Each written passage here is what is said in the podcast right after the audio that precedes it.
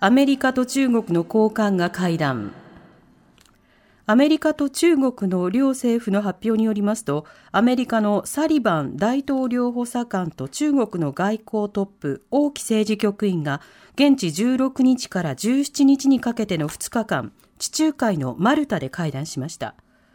アメリカ側によりますと、会談は合わせて12時間に及び、米中間の様々な問題や地域情勢などについて、率直で建設的な話し合いが行われたとしています。米中関係をめぐっては今年11月に行われる APEC アジア太平洋経済協力会議に合わせてバイデン大統領と習近平国家主席の会談が行われるかが焦点となっていて今回の会談では首脳会談の実現をめぐっても協議したものとみられます。さて、米中高官が12時間にわたって会談、はい、この動きについては現代中国研究がご専門、東京大学大学院教授の阿古智子さんにお話を伺います。阿古さん、こんにちは。こんにちは。お願いいたします。お願いいたします。まずあの今回12時間もの会談が行われたということ、この事実そのものについては阿古さんどうお感じになってますか？はい。えー、2日間ね、12時間っていう長い時間に及びましたよね。まあ、非常に建設的だったというふうに、あの、あの、ホワイトハウスからも発表があったみたいですけれども、地中海のマルタというところで行われたんですね。仲介役がそのマルタっていう国だったっていうのも面白いなと思うんですけれども、まあ、関係、中、米中関係を安定させるために、まあ、対話を維持していきましょうっていうような目的があるんだと思います。うん。その議題、まあ、12時間ということですか？ら、一つのことじっくりというよりは、まあ、いろいろなこと話したんでしょうが、どんなところに注目されてますか？はい。まずは、あの、11月の中旬にサンフランシスコで、アジア太平洋経済協力会議 APEC ですね。うん、まあ、そこの場で、あの、あの、米中首脳会談を行いたいっていうことがあると思うんですね。はい、まあ、トップのレベルで、えー、アメリカと中国の、あの、懸案事項っていうのを、まあ、率直に、まあ、議論したいというのが一つですね。やはり今、ロシアと北朝鮮が急に接近してきていますので、はい、そこで、まあ、かなりこうアメリカも中国もあの向き合わなければいけないっていう状況になってきていると思いますね。これ、中国からすると、ロシアと北朝鮮の接近というのは、どういうふうに映るんでしょうか？いや、もうすごく嫌なことだと思いますね。はい。あの、まあ、そんな、ちょっと、あの、言葉が、あの、単純すぎるかもしれませんが、あの、アメリカ、あの、中国にとってみれば、今、経済も国内非常に不安定な中で、うん、えー、まあ、でも、ロシアはかなり中国に依存してるわけですね。はい、エネルギーの依存、あの、輸入とか、あと、その肥料も仲介し、あの、してですね、中継して、あの、あの、中国の方から、あの、輸出したり輸入したりしてるみたいですし、そのの、あの、まあ、あと軍事的な協力についてもですね、本来は、あの、中国からもっと引き出したいっていうところがあると思うんですけれども、うん、なかなかその中国自身も、まあ、その兵器は、あの、提供しないっていうような位置だった、姿勢だったと思うんですね。はい、そこに来て、今、北朝鮮と急接近してますから、まあ、中国にしてみれば、ロシアと北朝鮮からかなり圧力をかけられているように感じているんだと思いますね。なるほど。そうしたものに加えて、あの、まあ、北朝鮮、ロシア、そしてじゃあ中国はそちら側にこう行くのかと思いきや、中国としてはそっちには行きたくなくて、アメリカとの関係を改善したいということなんでしょうか？そうですね。やはりロシアって非常にこう中国にとってみれば、あの、恐ろしい力を持っているというか、はい、あの、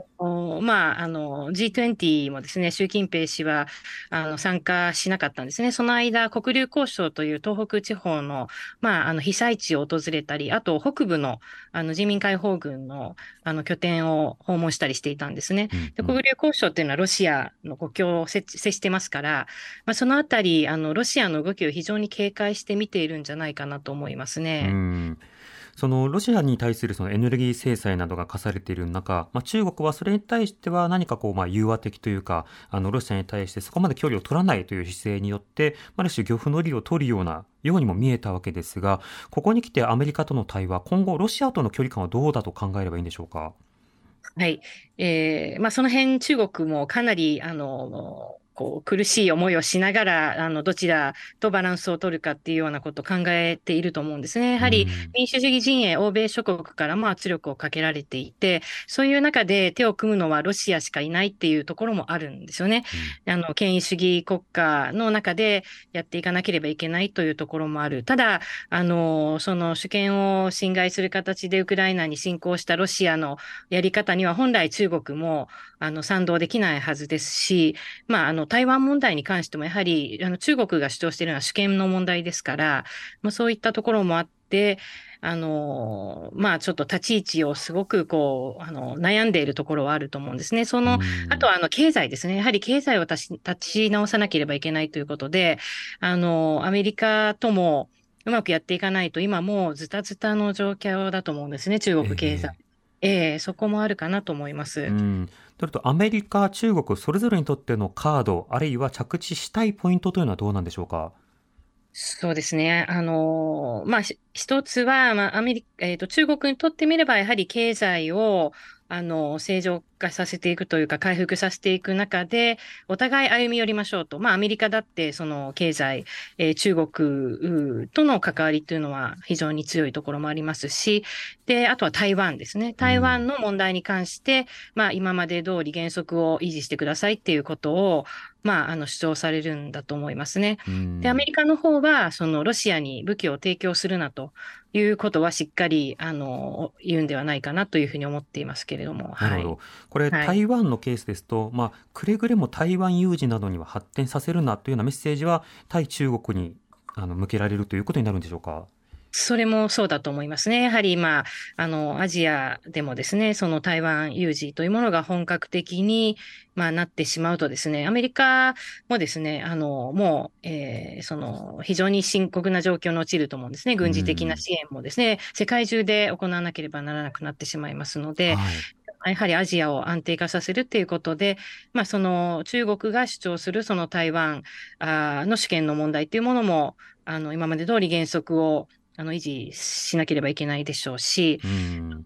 その辺の駆け引きっていうのは米中間であの本格的にやるんじゃないかと思います、うん。まあ、経済や、まあ、理念などの合理性のみを考えれば、まあ、例えば台湾有事などがあるとアメリカにとってもそのウクライナ支援だけではなくて大変な負担になりますし中国にとってもより経済もガタガタとなるというようなこともあるわけですがプーチン大統領の動きなどを見ていると何がきっかけで起きるかわからない。こうしたものに対する抑制としては対話の継続ここが重要になるんでしょうか？そう思いますね。今、あの、まあ、アメリカも非常に懸念しているのは、中国もですね、外交部長が突然、まあ、あの、動静がわからなくなったり、あるいは国防省も、もう、あの、動静がわからなくて解任されたのではないかというような噂もあるわけですね。まあ、そういう中国国内も非常に不安定な中で、あの、まあ、突発的に何らかの、あの、問題が生じる可能性があるかもしれないと。やはりその、あの、パイプをしっかり作ってですね、あの、継続的に対話をして、えこういった、あの、突発的なことが、あの、起こらないように、まあ、仮に起こったとしてもすぐに対処できるようにというような、そういったシナリオを、あの、想定して、あの、二カ国間で協議をしてるんだと思います。うん。あこさん、ありがとうございました。ありがとうございました。東京大学大学院教授の阿古智子さんにお話を伺いました。荻上チキ。もっとプールのスポットライト。誰一人取り残さない社会をキーワードに。ゲストをお招きしながら勉強するやつ。みんなで考えてゆこうスポットライト。毎週日曜夜11時配信スタート